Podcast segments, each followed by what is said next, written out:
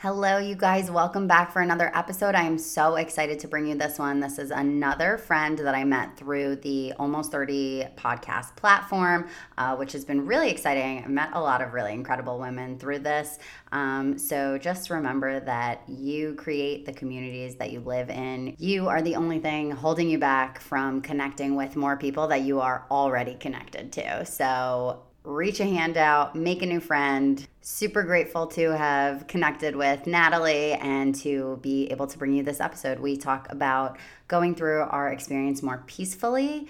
We talk about sitting with our emotions. We talk about showing up genuinely, appreciating transitions, um, learning what your version of a higher power is or isn't, um, and how we can be guided in our experience by learning more about ourselves and how individual each of our experiences are going to be. So I love you guys. I hope that you enjoy this episode. I certainly did. And Natalie actually comes back in just a few weeks because we had so much fun. So enjoy it, and I'll see you on the other side. Hi, friends. Welcome to the Edge of Fear podcast, hosted by Liz Basil Lewison at Liz Without a Pillow. Each week, I'll be bringing you some different insights, lessons, and laughs with an end goal of a more empowered and authentically happier human race. Everybody's got a story, and everybody's story is important. Let's do this. All right, everybody, welcome back to another episode of the Edge of Fear podcast. I am so excited today. I always like to tell you guys where I find my guests or where they find me because I think that we really truly and i have talked about this on 100 episodes already but out of my 20 but I really think that people think it's a lot harder to connect with strangers than it is. I think it's sometimes often even easier to connect with strangers than it is to people already in our lives because there's no baggage, there's no story. I have no preconceived notions about you other than my one two judgment of just your appearance and like that's fine you can make that one two judgment but like generally people will surprise you and if you show up in a surprisingly friendly way they generally will too um and so this is a stranger who reached out to me again through the almost 30 podcast um, secret Facebook group. I am so excited to have you here. Um, will you tell our audience a little bit about yourself? I am so excited to be joining you and just want to say I'm super grateful that you have invited me on to share a bit of my experience. This is awesome and exciting and also super duper nerve wracking. Um, so, in a nutshell, um, my name's Natalie. I am a desire doula and relationship renegade. So, really, I help individuals delve into the interplay between self exploration, God, and romantic partnership to rediscover or discover for the first time themselves as a sexual being and to really create ignited conscious relationships. So I focus my coaching heavily on channeling higher power and desire as a guide into absolute truth. So we can live that truth authentically and with confidence and conviction. And I really enjoy engaging in using our physical sensation and our body as a guide into that experience and that state of being.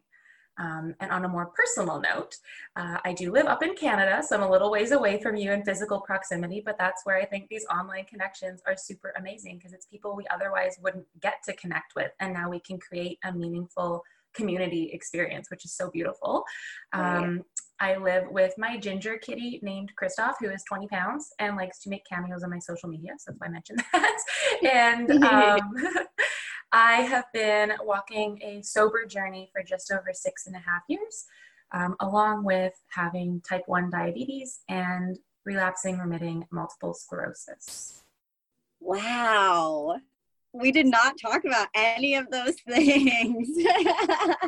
I feel like I only know like three of those things about you. Holy moly. Okay.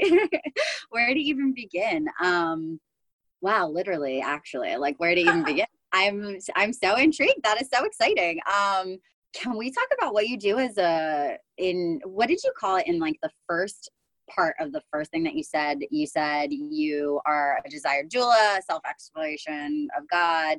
um, something about romantic relationships. I got to hear that part again. Yes. So I am super passionate about supporting people in romantic partnerships. And for me, a lot of that comes back to um, using desire. So we backtrack a little bit. We met in this online community. Yes. Um, we hear people talking a lot about uh, feeling aligned and following the pull and all of these things. And what I hear a lot is we talk about the sensation, but we don't actually articulate what the sensation is and channel back into our body as a guide into that truth or alignment or whatever it might be. And so, a big part of what I do uh, in my coaching is support individuals to really feel into truth as opposed to analyzing and thinking about it. And so, that manifestation list or the list of traits of the partner you want to call in really becomes more about our personal values and um, how we show up for those in terms of following desire as a guide into that truth or that authentic experience, whatever it might be. Dude, what? I why don't I even know this about you? Like this is I'm so excited right now. Um wow. Okay, so I just posted this week a couple of times about like affirmations and things like that and I also posted about um really like feeling my sadness. Um I had a moment, I'm going to share a story. I had a moment. I share some of this on I think the last episode that may or may not ever come out because it's missing right now, but to be determined. Damn it. Um, but I had a moment this week with my boss, and it was something that was completely my fault, and she reprimanded me about it. But but in like kind of a passive aggressive way and i was really really freaking pissed off about it and i went i got to my desk and i was shaking and I was tense and I was numb on parts of my body. And like I was seeing red and I was angry and I was blowing smoke out of my nose and I was so freaking pissed off. And I've been in this seminar. Um, it's a personal and professional development class. And so they have the first class and they have a 10 week seminar spread out over the course of like four months and so it's like every other or every third week um, i go in for the seminar and so what we're doing right now is it's called experiencing the experiencing and so whatever it is that you're feeling at any given moment we're, we're doing like a practice where you are switching from one negative emotion to one positive emotion and i hesitate to use the word negative and positive for emotions what we like traditionally think as a negative or a positive emotion. Um, so, happiness versus unhappiness, and love versus um, wanting, uh, fulfillment versus unfulfillment or uh, invalidation. So, I got present to this moment of fucking anger. And I also got present to how much of my anger was related to I'm angry at myself I'm mad at you for being passive aggressive, but it's my fault that you needed to attack me in this passive aggressive manner because I wasn't taking responsibility for my life and because I showed up late. Granted, it was two minutes late, and that's why I was as fucking pissed off as I was because it was literally two minutes late. I was so pissed.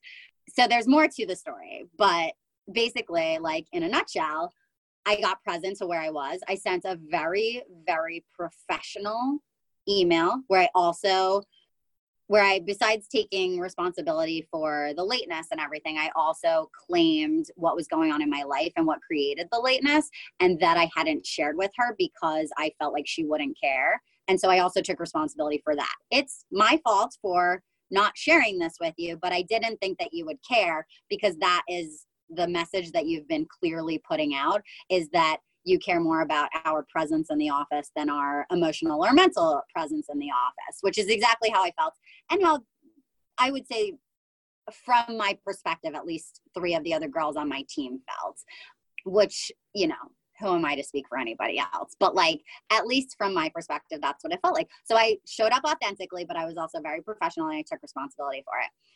The point of the story I got so present to this emotion. And then I was so proud of myself for like showing up authentically, but also still like creating the boundary and like you know sharing my side of the story um, and doing it in like a professional way which was that was the hard part was like being professional and still taking responsibility in the moment like that was really hard um, but just feeling all of those emotions and realizing how much I didn't need to feel those emotions and also like how much of it was like in my control. And so literally like uh, we had a team meeting like 20 minutes after this thing happened, maybe an hour, and I was totally fine because I had like created the space for being fine. Like I had released the anger and the emotion. So just feeling into anything. So so I posted about that, like feeling into the feeling and then like the joy that came the next day because I wasn't harboring this like anger and resentment and hate and rage and sadness and fear and frustration and shame and guilt and all of the feelings that come with like being wrong,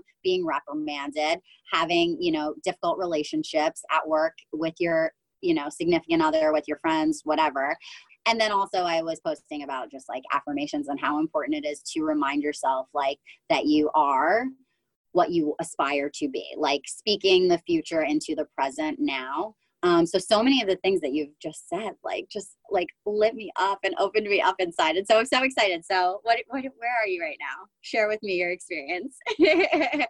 oh boy. So um, so the piece about what you shared that is really resonating is the part you mentioned about the positive and the negative emotional response and moving from it sounds like the negative into the positive actually a couple things come up from that so um, for me, that really ties back into a lot of what I've learned through my journey with sobriety and mentors that I have um, worked with along that path. And so, thinking back to one experience in particular, and I share this a lot, but it was very impactful for me. I remember standing outside of the library on campus. I was in university at the time, and calling my mentor, and I was just a mess. I was crying, I was hysterical, I was all the things. And before I could even get words out, she jumped in and was saying, you know, it'll be okay, it'll get better, all those things. And my right. response was, well, that's the problem, is when it gets better, the bad that has become neutral for me will feel exponentially worse. And so for me, talking about moving from negative to positive was not actually constructive. It put a lot more pressure on my journey and on my emotional responses and how I navigated those. And also, what I've come to learn is a lot of that language really does relate into my upbringing in the church, uh, in purity culture, where there is a lot of time um, that really harsh contrast between what we should or should not be doing, what's good and what's bad, what's permissible and what's not. And so, moving forward, when I started my journey with a next mentor along that path, she introduced language that for me has helped so much. And that was to look at any emotion as being able to be experienced on a scale of how peaceful it is. And so now for me, it's really about, you know, if, if anger comes up, what tools can I draw from to move through that anger, to feel it, to show up for it, to be present for it, and then to engage in the situation, whatever it might be, in the most peaceful way possible. And so, really moving through that in a way that channels my higher power, keeps me present, keeps me honest, and also brings with it um, what I feel like you touched on in the language I would put to it is that little humility present of being able to show up for example if we're talking situations that make me a little bit angry or or sad or scared or whatever it might be to show up in that situation and recognize okay well this component is not mine. As much as I don't like this person's behavior, it's not in line with the values I would portray if I was in that role, all of those things.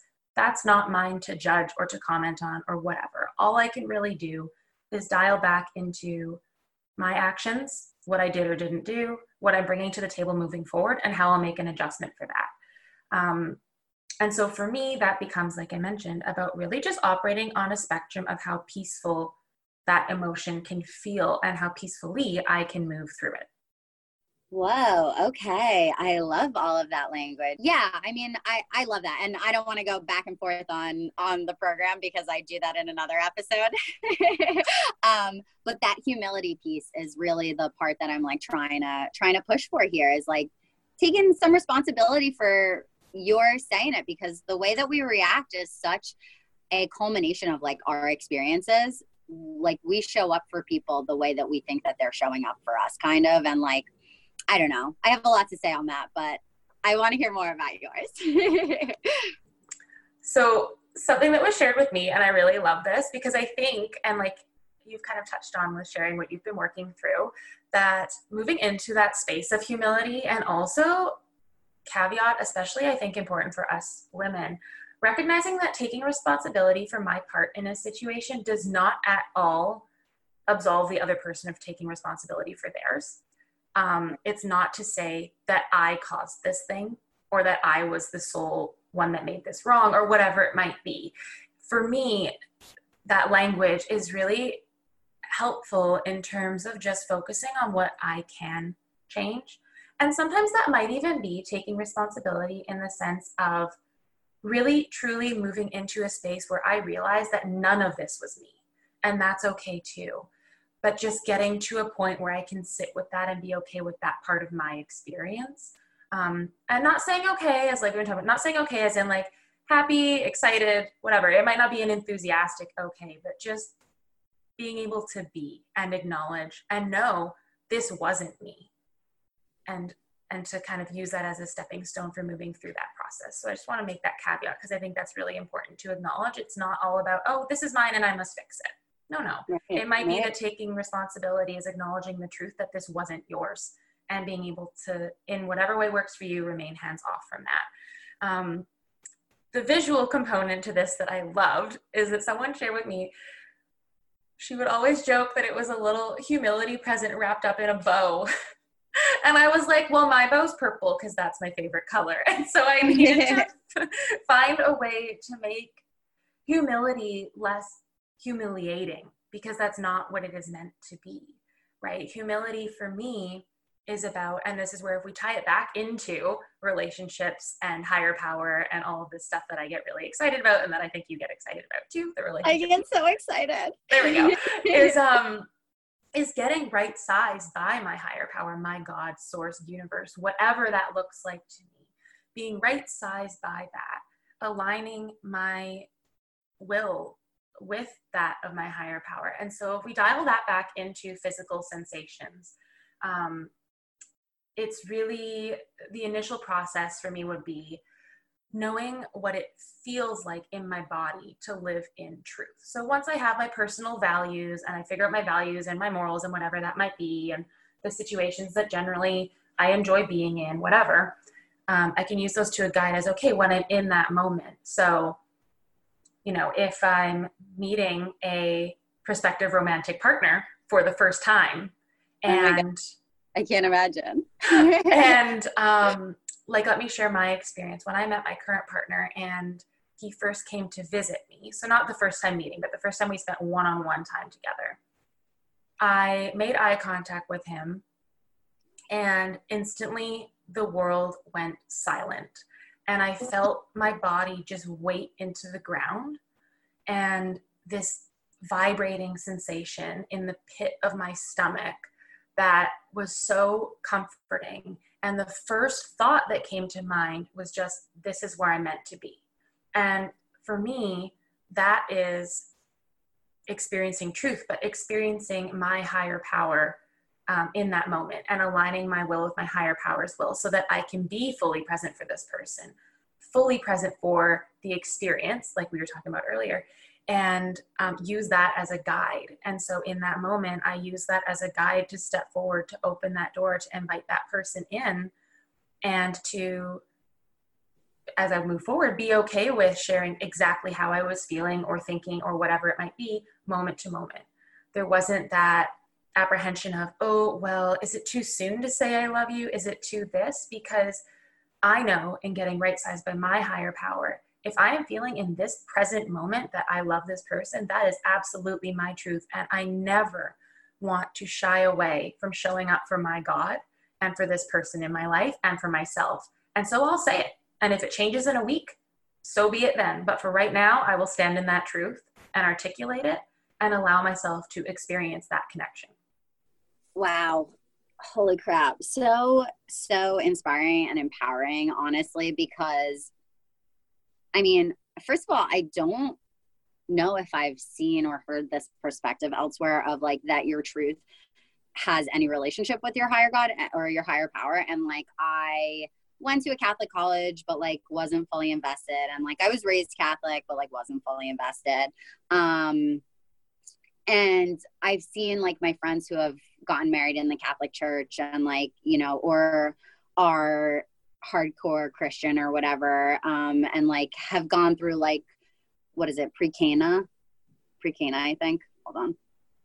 I mean, and I've read like the five love languages and stuff. And so I I got it how like God is in love. I, I got it a little bit, you know, obviously not all the way, but like a little bit. I have an understanding of it. But for the higher power to be in your truth, that's what's different. That's what I haven't heard before. And that's what I'm really excited about because like I am all for standing in your truth and like speaking that truth and those boundaries and whatever they are and just like being present to whatever like your body's reaction is to something and like trusting that i'm i i just say like you know trusting your gut or your instincts or your intuition um but i really love like your phrasing of this it's it's really powerful and it's i mean that's my whole message really is, is that like we are really powerful and like we should so the edge of fear moment the um, metaphor that i use is that you're standing on the edge of a cliff with your jetpack on and your jetpack has all of your tools and your life experiences in it. And so like you, we're always just standing there like do i jump do i not jump? And like i mean your language literally tells that like you have the tools you do but we don't know how to like use them at all so like it's a faulty jetpack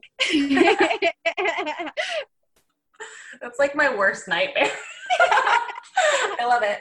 Um, I think you that was telling me about um, the the met or the analogy that I use brought you back to ziplining? I am not a car.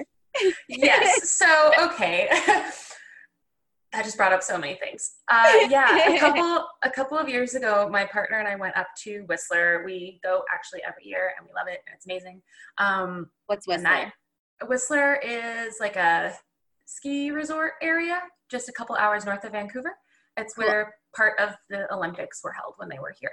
Um, and so I love going outside of winter when it's just mountains and hiking and beautiful and all that because I don't ski. So this time in particular, we decided to go zip lining. And I was really, really excited leading up to it. And then I had one of those, the fuck am I doing kind of moments? Like, why am I doing this? like thinking of all the things that could go horribly wrong. And I remember actually a friend at the gym at the time who works more in like construction related to, I don't know exactly what, so don't quote me, that kind of stuff. he says to me, you know those cables are designed to hold the weight of a car, like minimum. They can hold the weight of a car. And my response was, okay, good. Well, I'm not a car. So legitimately, I'm at the top of this thing looking over this I don't even know how many hundreds of feet drop to the ground with this cable going across, you know, to the other side. Right. And holding on for dear life. I was not one of those people who let go because I like to think that my grip strength could get me through if something went awry. and just repeating to myself, I am not a car. I am not a car. I am not a car. And that is what got me to go. And it was honestly the most beautiful experience of my life. And I now want to go again. Um, but it was absolutely terrifying. And that was the little reminder that I needed. Um, and I feel like if we want to get all metaphorical and whatnot, it's kind of like we, we do. do. Okay. It's kind of like when we were talking at the very beginning a bit about um, the emotions and moving from what I would say feels less peaceful to what feels more peaceful. Um, there you um, go. And moving through the experience that way absolutely when I began my journey, it was like, okay, I'm being judgmental. I need to have acceptance. I'm being dishonest. Let's try radical honesty. If I'm, you know, being controlling, once again, let's let's just let go of the situation and throw it to the wind and, and off I go. And I needed that. I needed to know what it felt like to live in that complete opposite. Reason being, so that I could begin to feel into the transition. And so that sitting in that, if we want to use that more juxtaposed language, sitting in that more negative, less constructive feeling um, would begin to feel okay. And it could feel peaceful to sit at that end of the spectrum as well. And so if I had a situation where I realized I was being super judgmental, I was, you know, um, being really manipulative, whatever it might have been, I could start to be okay to just sit with that for a day and not completely degrade myself for it and look at it more as okay, this is why I had this reaction. This is what went on. It makes sense that I felt that way. And going forward, what can I do differently? And then I could start to gradually move to that more peaceful, that acceptance, whatever that was. So I feel like that's almost like going from the way that I always describe it, which I think relates to the zip lining or the jetpack or whatever it might be, is mm-hmm. I describe it as being like a frog that jumps from one lily pad to the next. And over time, it acquires the tools to swim instead and take the leisurely path. And that's really for me about feeling into the journey and the transition between those things and being able to sit with it longer and feel peaceful doing that. And so with the zip lining, okay, well, I jumped off the edge. Great. I still have to wait the like one to two minutes before I'm at the other side with my feet on the ground. So, what can I do in the middle to make that legitimately my life suspended over a ravine feel more okay? um, and so I think that that really relates. It's that in between space is eventually what we become able to sit in and feel okay through. And also for me to appreciate, because I believe that the more I'm able to feel into that transition, the more genuinely I start to show up for what's on the other side. Um, right. And then the more frequently I can actually live in that truth that is on the other side. And I don't have to do the back and forth so often.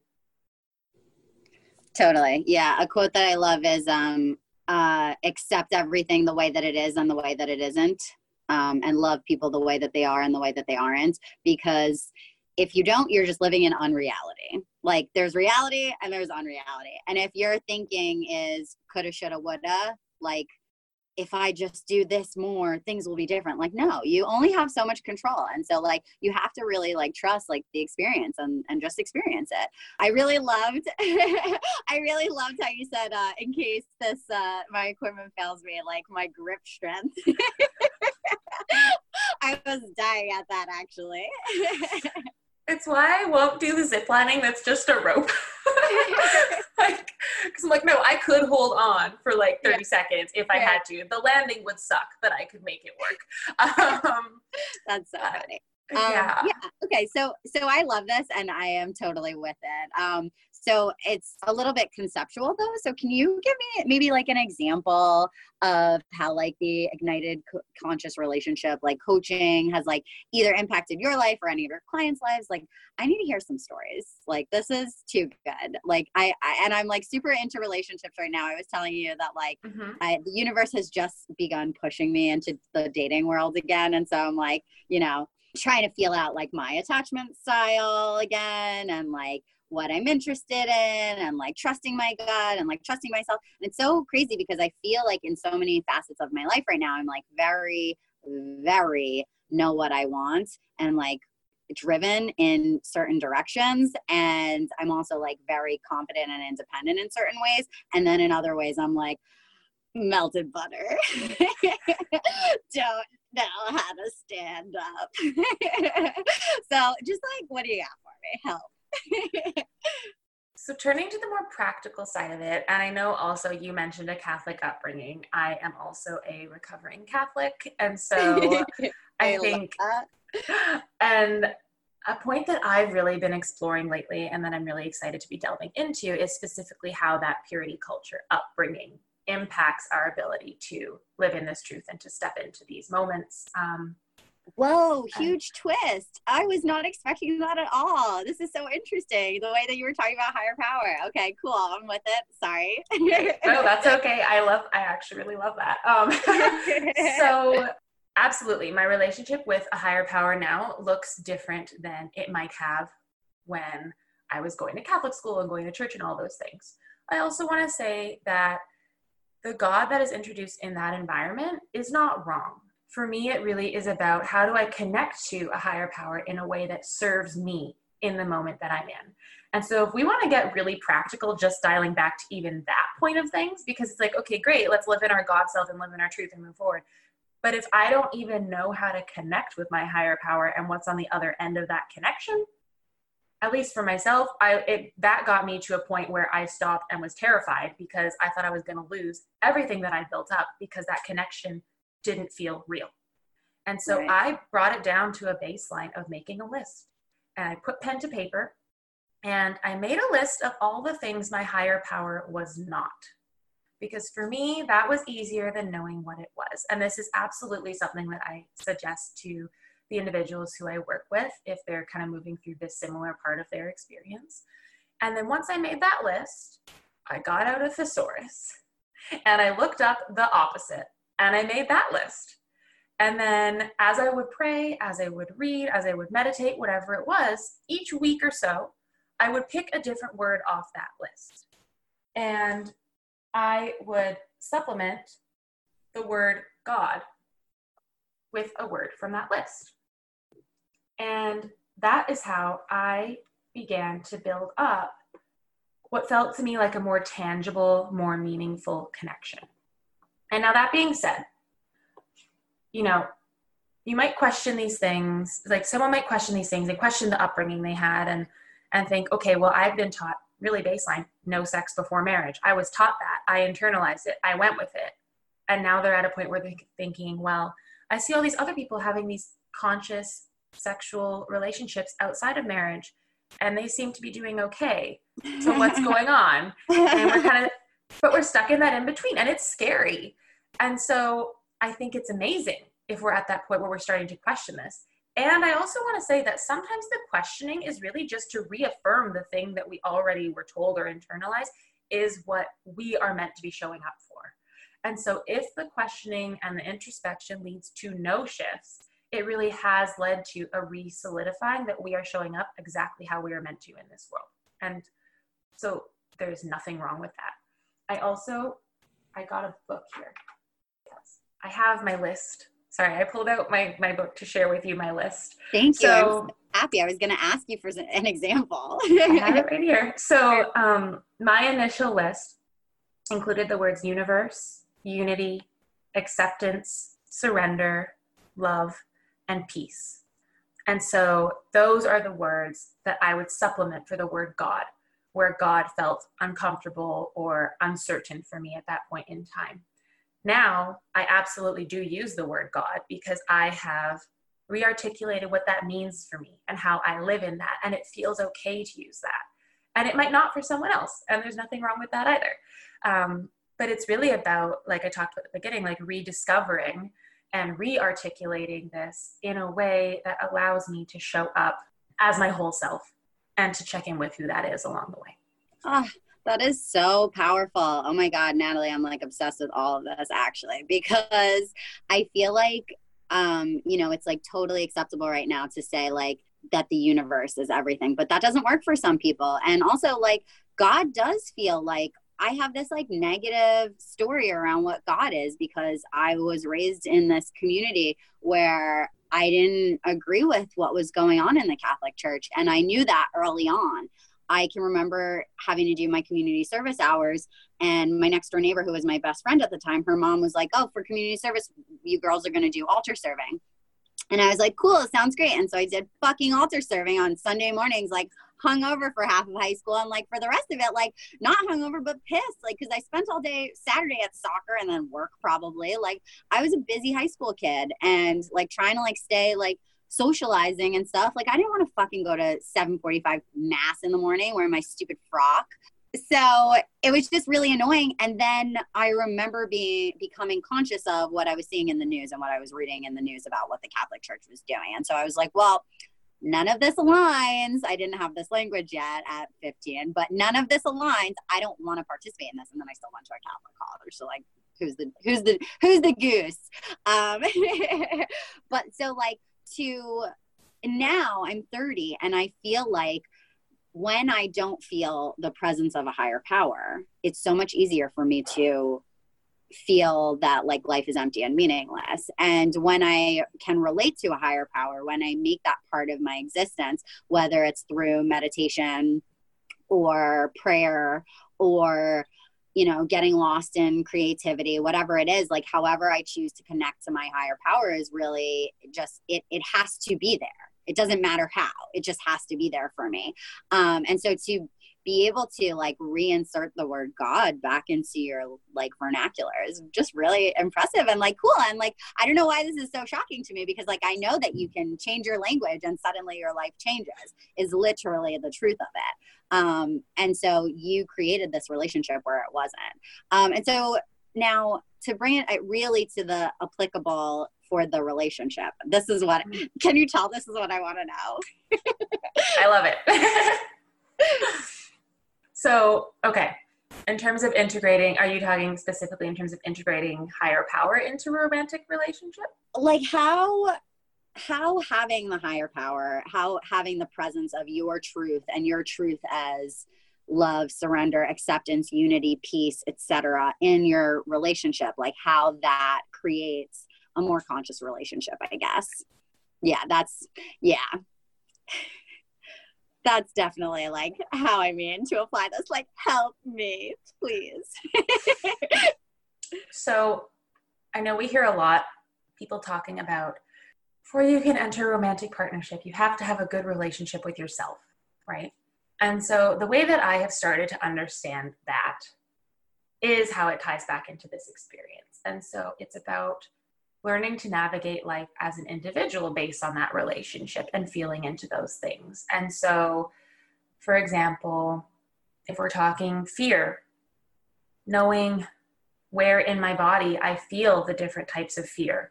So, the self preservation fear, or is it the fear that's pulling me away from the thing that could actually be really fucking awesome? Right? right. So, the fear before a first kiss in six months. And I remember mine quite vividly because I barrel rolled across the bed and blurted out, I haven't done this in six, six months and I'm really nervous and I don't know what's going to happen. So I get it. I also, in that moment, could use that fear as a guide into it and realizing, and I want to show up for this experience right now. So I think really it is practice makes progress and practicing on our own terms in our more independent lives can then help us know and recognize when it feels aligned. and I mean feels, physically feels aligned to show up for these different experiences in partnership. Um, and so it could be as simple as it's a Saturday night and my friends invited me out and I'm having that mini existential crisis of, oh my goodness, but I really wanted to stay at home watching This Is Us and eat a pizza because I love that show. Um, but on the flip side, I don't go out with my friends very often. I haven't seen them in a while. I really want to go, whatever might come up. And being able to just sit and think, okay, and for me, this is kind of how that would go if we're talking a bit more like practical process sort of thing. Yes, please give me the specific. um, what happened? To sit with it and the one thing I would probably first think about is with that experience with my friends, is it for fun or is it for free? And so if it's a show that I was also really excited to go to, or it's my favorite restaurant, or whatever, you know, something like that. If it's a thing I would otherwise always really want to do and my friends are going to be there, okay, my decision might weigh in that direction. If the baseline of my thought is simply just that, oh, I really want to see those friends, and then there's the but that activity or that thing feels like a lot of work. It doesn't really feel like something I want to do. Maybe I don't really have the money to go out for fancy dinner, whatever that might be. Then I can sit with okay, does seeing the friends outweigh that? Or is the friendship connection something I could create on a different day in a different way so that I can still have that engagement and I can take tonight to do the thing I'd originally planned on? For me, as I am queen of boundaries, as I have recently been dubbed by a couple of people in my social circle. I, lo- I, I love, appreciate that. I can respect it. If I had already planned to sit on my couch and eat the pizza, I consider that time booked. I am not available. So it would have to take a lot for me to change that commitment to myself to then go and engage in this social situation. So I think that's kind of at the baseline of it. And then in that moment, what's a practical thing I might choose to do? So if I'm sitting with it and I have kind of that mental list of, you know, what the pull is to do this thing or maybe what the deterrent is or whatever it might be, and I'm still feeling very conflicted because, okay, great. I could plan another social engagement activity. Realistically, though, looking at my schedule over the next couple weeks, it's probably not going to be that easy to see all of these people in one place at one time, or they're all spread out, or whatever it might be. Uh, what do I do? Internal conflict. That is when, for me, I like to pray and meditate. And so often, what I'll do, and this is absolutely a practical exercise that I suggest to people that I work with, um, and it's something that I honestly do more often than not just to help ground before I move forward, even if I am feeling that I know what the truth is and, and where it's sitting in my body and I feel good. It's just to really reaffirm that for myself at this point in case anything else comes up. I'm just inviting it in. So I'll, this is the one thing I still pull from because it helps me ground. I will get on my knees and say, you know, dear God, dear universe, dear creator, whatever you want to say, um, please help show me the truth of the next right step for me to take in this interaction. And I would meditate for five minutes and just let my mind go blank. So I'm not really looking to harness any specific thought. It's really about just letting it be. And then at the end of that, sometimes a very clear idea comes up, or I'll put pen to paper and stream of consciousness journal and just let it come through. And so that's been a really powerful practical exercise for me. And now I am preemptively reading your mind in that, okay, well, what if you don't have a relationship with your higher power or your creator or whatever at this point? Fact, that might not be the case. I do still see value in creating a container for that quiet space and opening up to whatever might eventually be more concretely on the other end of that conversation.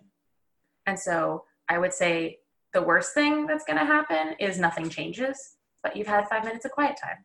So why not try it? Okay a lot, a lot there. That's awesome. Um, going back to kind of what you said about when there's an event that you may or may not want to attend, but you've already booked yourself with the white space. Like that's real. That's super important. First of all just like stating like that i already have a plan and it's important to me that i do this for me for my well-being for my sake. But then there's also this concept that by and I know that this isn't what you said precisely. This is my interpretation and like my, you know, tying in my experience to this is like by giving it the space to sit for a minute, this invitation and this thought and this consideration of do I want to do this or not? And and so just like getting present with it and letting it sit and then meditating on it or praying on it or journaling on it, whatever it is, but like letting it be there with you before you make a hasty decision, before you really like, I mean, even without your tools, but like this for anybody, like if you're not ready to pray on it, like just sit with it for a few minutes, but actually clear your brain. Because if you think about it, if you overanalyze it, you're just going to come up with more answers that you already think about regularly. It has to be that clear space. You have to create that space for it. Um, but there's this concept that I've learned is like through creating boundaries is you can have it all. Exactly what you said. Like, uh, I can still create a situation where this is possible or something like it is possible in the future because you've created the space for that. Like, and so this concept of having it all is like you can have it all, but you have to define what having it all means. You can't do it all, but you can have it all if you have decided what that means to you. And so I so value that like alone time and that personal time. And so what's really like resonating with me about what you just shared is like when I was traveling, specifically last year. This year, because I stayed in the same home for three months, with the exception of like the first two weeks, the last week, and like weekends in between, I was in the same home for the three months. And last year, when I was traveling, I was backpacking. So I was like, couch surfing and hostel hopping and like I stayed in one place for almost a month but other than that I was like bouncing around countries with only what I could carry on my back and so there was no sense of you could maybe have a relationship. I, that never like was a thought. And like, whilst maybe if I had met someone who changed my life and rocked my world, like maybe it would have happened, but it didn't. So I had this very conscious up front in, you know, my forefront thinking there's no relationship. So trust yourself, which was so great and so incredible that I would sit with and make decisions based on how I how I felt like just just sitting with them and like clearing the space for them. And it's interesting how a coming back to the us b not dating for a little while. I was calling myself um, asexual for like i would say most of the spring and parts of the summer because i was like just in this like personal space where i was like exploring what it meant for me to be independent and and how that was related to my you know like my traumas. And my relationship with my dad and my relationship with men in general and my relationship with authority figures and my body and stuff like that. And so it was like it was a very personal and confronting issue but it was totally awesome the first three months of it you know where i was like oh i just like have to like feel it out. And if it feels good i do it. And if it doesn't i don't. And then it was a lot harder like once i actually got to like the darkness of it um which was like oh I actually hate all men and I'm in this really dark place and it's actually something that's going on with me. It's not about the men. Um, and so that was just really interesting. And it's just now to like hear it. Oh gosh, I'm like so happy that we're having this conversation right now. I have a first date this afternoon. So I'm like, fuck. that's so exciting.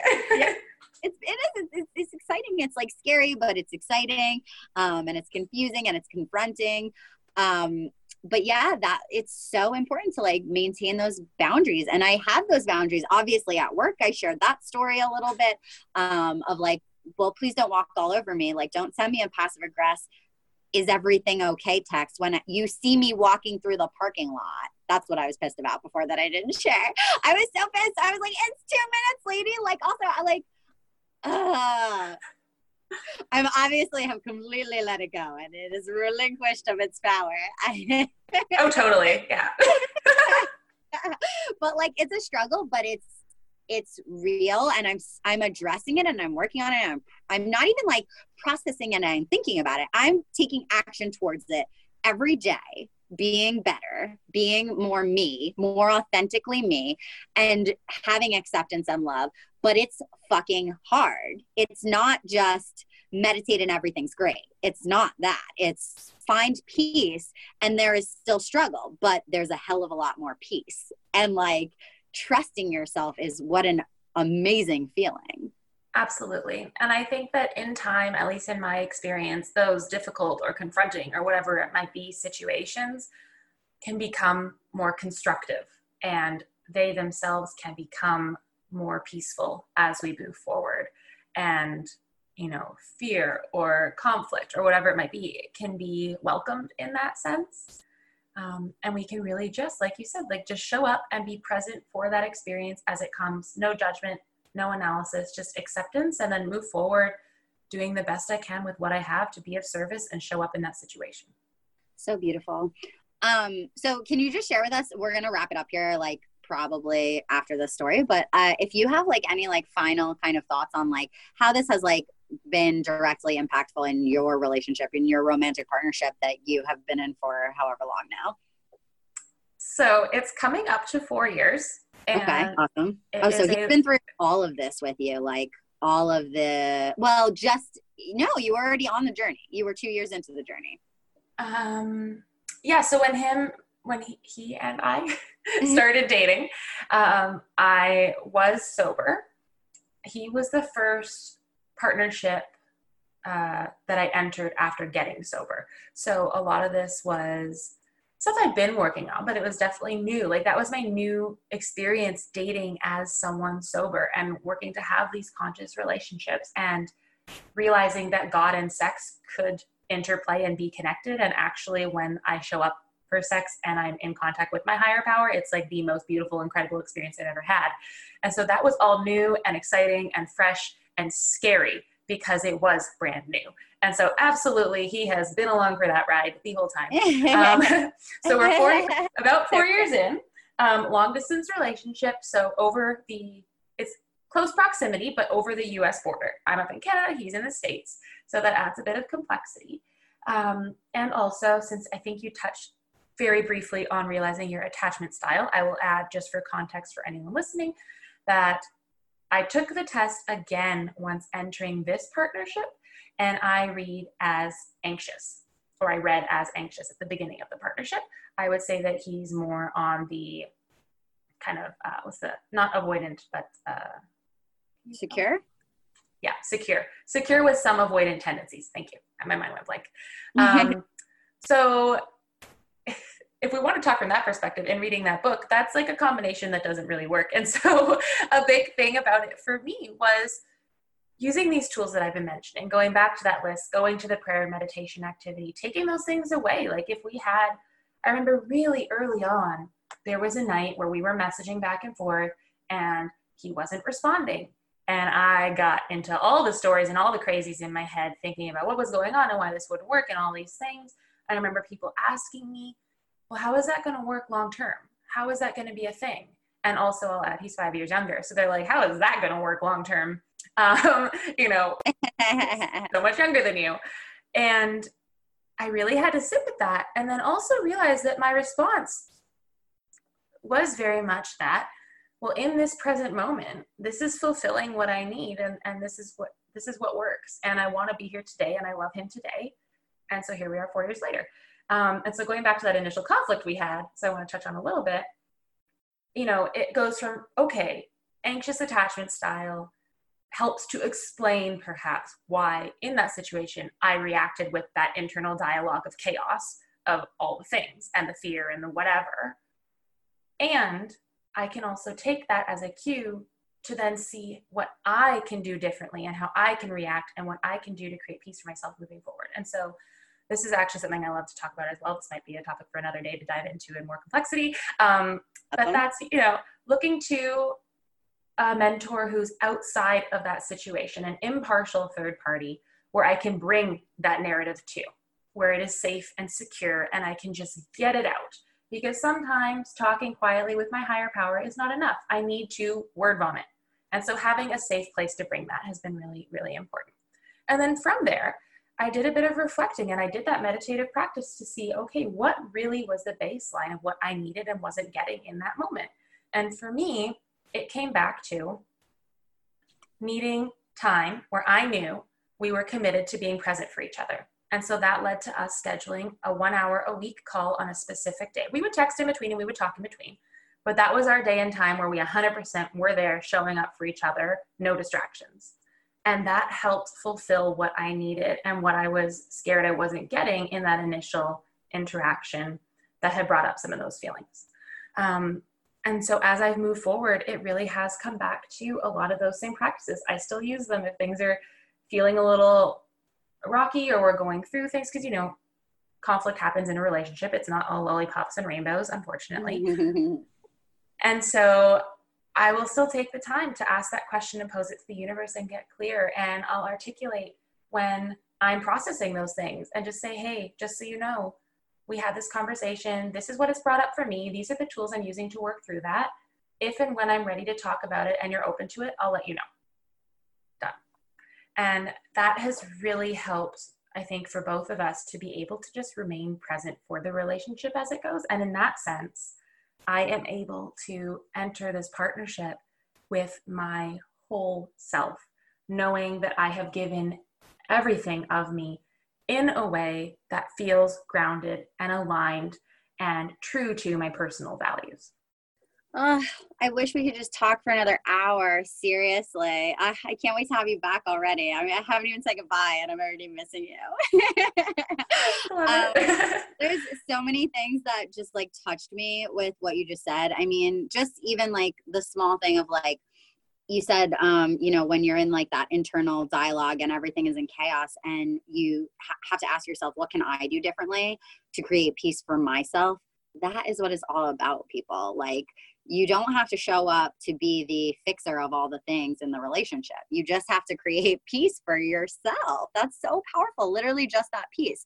Um, and just like the humility with which you continue to, uh, you know, appreciate that conflict still happens and that you're showing up in a way that is very authentic, very true to yourself, saying i might not want to talk about this ever but i am telling you about it that i'm processing it right now.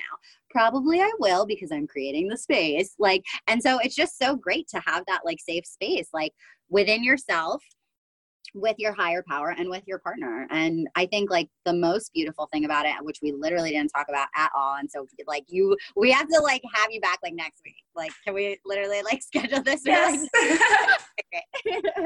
I usually like wait to ask people, but I'm like, no, there's too much. We, um, but I think what like makes it the most profound is there's no mask of unconsciousness behind drugs and alcohol because you're sober. I mean, there's nothing to, to hide behind. So I can imagine that being the most scary. Something that you said before that really like struck me was when you said that, um, when I asked if he's been here the whole time, oh no, he hasn't. And you're like, no, he has. um, and like having the presence of God, like in your relationship and like with like sex, you said like that was super powerful because you were like, it's the scariest. And I just think about like the first time you have naked sex with somebody like totally sober. Like i like die a little bit at that thought. And so like you are so brave. Like it's it's scary to sh- when you've been masking with drugs and alcohol for a long time it's so horrifically scary to confront that and to face it. And you get through it. And i mean i do like months of sobriety. I'll like mm-hmm. challenge myself for like a month here and there. And i started it in college when i thought that i was like going down a path to um, like addictive tendencies, mostly to weed, but like other things sometimes. And I would just do like, okay, I'm not going to smoke weed for five days and then I'll smoke this weekend. And then I won't smoke for 10 days and then I'll smoke that weekend. And I won't smoke for three weeks and then I'll smoke that weekend. Um, and I would get up to like six months. Um, and then when I was in Kuwait, I also was like mostly sober for the time that I was there for the army. So it was, um, you know, it's something that I see in myself that I have to really face that social anxiety um, for a couple of weeks and then it goes away completely. and then you're like comfortable with who you are. Um, so I really, really, really want to delve into this the next time. Um, but my alarm is going off for the fourth time now. time. um, so if you have any final thoughts I love it all. That's yeah. I think we've covered so much and I have enjoyed everything that came up. So I will definitely be in touch with you and we'll we'll talk and we'll get this scheduled for the next time. Thank you so so so much for being here, um, for all of your expertise, for all of your wisdom. I'm so excited to have this like on my heart now and in my brain and like feel so like free and lifted by this. Um, and thank you times infinity for being here. I can't wait to have you back. Where can everybody find you? Thank you so much. This was amazing. Um, I think the easiest place really is to just find me on Instagram at I am Natalie Kristina with a K. And that's where I have links to my Community of Desire newsletter, my YouTube channel, which with your inspiration is going to be becoming a podcast in the new year. Woo! So stay tuned and I will send you the update for that.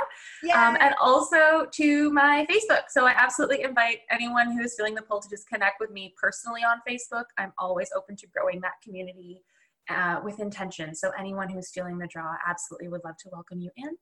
Um, and shoot me a friend request and off we go.